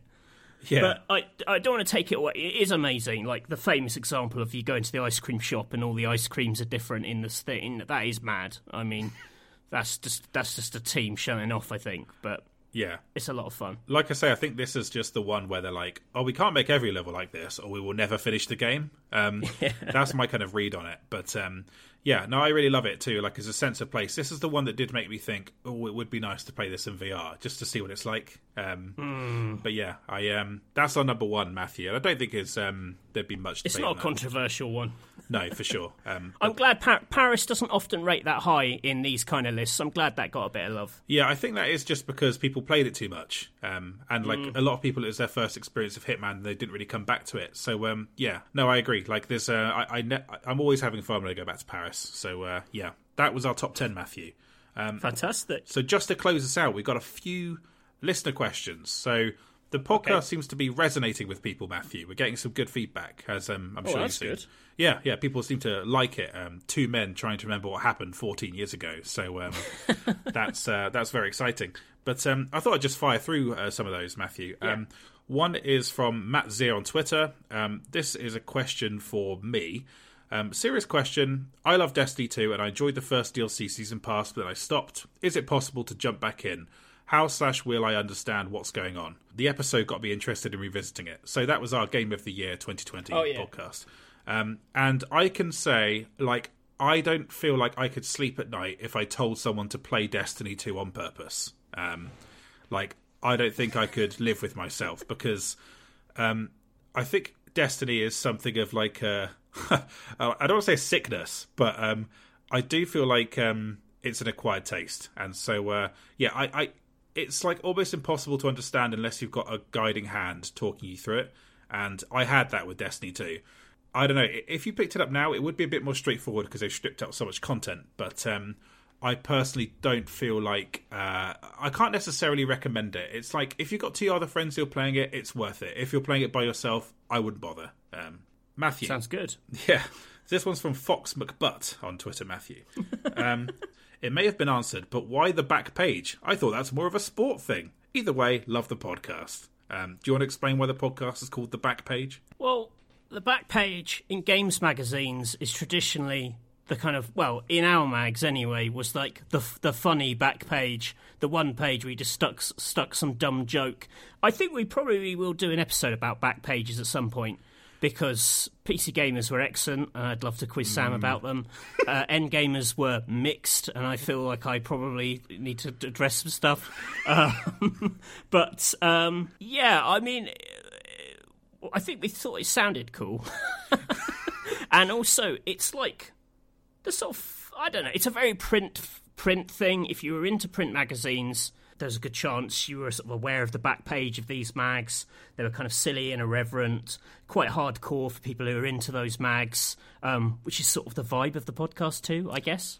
Yep. There's also a kind of like an analogy element of like me and Matthew don't work in print anymore um, full time. Oh so yes, that's that's that's a far more poetic and elegant way of looking at it. I, well, you suggested the name Matthew. Is that not what you're going for? Because uh, oh, I don't really know. Well, um, as I mentioned on Twitter, we could always revert back to our original title of the Thick Old Games Magazine Men podcast, and that's thick with two C's. Um, yeah, of course. yeah. Um, so yeah, that was basically it. Back pages are kind of funny, and we thought it might um, tell that story. But um, oh god, if I have to explain some of my PC Gamer back pages on podcast, uh, oh dear, it's uh, it's going to be bleak, um, but but quite fun. Few more questions here. We've also got like um, James Thompson who who sent this through uh, via Twitter and also sent us an email. So I've edited down your email here to make it a bit more um, bit more quick pace. So First, really enjoying the podcast, well put together and enlightening, humorous retrospectives of games journalism past. Looking back through old N64 magazines, I realised just how much stuff was crammed into these in way of not only reviews slash previews and editorials, but challenges, reader letters, reviews, etc. What I wanted to ask was, do you miss all that stuff, or was it always a chore to find things to fill out the pages? The other thing that struck me was that reading a magazine presents a different experience to articles on the web. Whereas now most games news I read is essentially scrolling down one long column followed by a load of angry comments, a magazine had a scattering of information across a page that you might dip into, the box out summaries or details before diving into the main text. Do you think digital games journalism could learn anything from how things used to be done, or do you prefer the simplicity? Um, so, part one, Matthew, um, was it always a chore to fill out things on pages in magazines? Um, I say yes. What do you say? uh, I liked it. That's right. I that that was the kind of weird the weird stuff where we tried to like differentiate NGamer and more more NGamer than the other mags from from other things out there. You know, I love the idea that every bit of the page was trying to be entertaining, like no matter how daft or unimportant it was. Um, that was kind of drilled into me. Um, sometimes it's a hassle, of course, and you make work for yourself by making a magazine that's intended to be filled with all that mad stuff. But yeah, I, I, I was I was always a big fan, and there's there's definitely a, a bigger episode into like the minutiae of like putting together a monthly mag that we can do where you can probably go into this in more detail but generally speaking the kind of the extra stuff because everyone had news, reviews, previews, features. It's the kind of weird stuff that around the edges that kind of made it feel a bit special. Yeah, I think that's particularly the case with um, that kind of uh, Superplay N64 lineage of magazines. Um, yeah, yeah. So that might be like like you say, it's drilled into you, and you had that kind of legacy. Um, on Play Magazine, I found doing the box outs always to be unbearable. Um, on PC Gamer, um, there's some really good box outs in PC Gamer, and that's because it was mandated that we never have just like a block of 100 words. It always had to be something visually interesting. Um, we even created a PDF that said um, these are all the different box out types you could do. You could do a graph, you could do a sequence of images, you could do a timeline, that sort of thing. Digital games journalism learning from print. Um, what do you make of that? Um, I feel like they have, like they haven't, because I mean the the I haven't worked on a site, you know, specifically for a site. You know, I, when I was on RPS, I was just doing video stuff. So, you know, the science of sites is a little bit beyond me. But I think the tastes of people like seem to like lean away. You know, it's very like here's the text, not a lot of guff, not a lot of gubbins. Um, primarily because that probably slows sites down horribly, um, and it's just like needless faff and getting people to do anything is a nightmare, let alone all the extra gubs. Um, it's why I still like reading magazines, is because I like all the extra nonsense. Not that there's a lot of it about. Um, yeah, I would also say that like types of mag writing that you find, um, you can find on the web on websites if you go looking for it. So, PC Gamer um, on there, we produce loads of news, but this, you know, every article that ran in the magazine would eventually run on the site after like you know quite a big delay um, to retain the value of the magazine. But like, um, yeah, you can definitely find like very you know opinionated copy and stuff. I agree, page furniture, which is what we call it in print, that sort of thing less so. But um, you can also find like gifs on. Um, you know, as part of articles, which I find quite exciting when you see a GIF that tells part of the story and then the story continues in the text below. So, yeah, there, there are things it can like learn, but um, I can, yeah, I, I think it you can still make that personality um, uh, come through. Um, so hmm. yeah, good stuff. Um, so Matthew, that was the podcast, and uh, yeah, it's um, been pretty comprehensive. If you like Hitman, I hope you found this podcast valuable. I definitely think my memory was a bit spotty on some of those older levels, but um, that's only because I played them two years ago, and I've done two Black Fridays since then, so um, I can't be held accountable for my recollections. um, but yeah, what did you make of it, Matthew? Did you have fun? Yeah, I, I love talking about Hitman. Um, I hope we talked about it with enough variety that we didn't uh, bore you all to tears. But I, I enjoyed talking about it. I'm very, very fond of these games, and if uh, you haven't played them, I hope you listen to this podcast and then go away and play some of them because they are great. Yeah, it's a much, uh, I would say, like a much drier podcast. But me and Matthew were just so into Hitman that we just wanted to really give it like the episode it deserved. So hopefully, people feel we've done that. Um, but yeah, if you'd like to, uh, we'll do more Luigi impressions next week. yeah, that's what the people really want, Matthew. Um, so yes, uh, next week will be our best games of the generation part one. It'll be divided into two episodes that we will record at two different times. Um, me and Matthew have settled on the top 30 games um, across the generation as a kind of manageable amount um, to, to do. So that should be really fun. And uh, in the meantime, if you want to follow me on Twitter, I'm Samuel W. Roberts. Matthew, where can people find you? Mr. Basil underscore Pesto. You can also follow the podcast at Backpage Pod. Um, we tend to just tweet when new episodes are coming out, um, and we'll also uh, pick out one funny clip per week because I can do that on the podcasting platform, what we pay for. Um, you can also email us at backpagegames at gmail.com. Uh, if you have any thoughts on the podcast, let us know, and uh, we'll read out your questions and try and address them as best we can. But um, thank you very much for listening. We'll be back next week. Bye for now.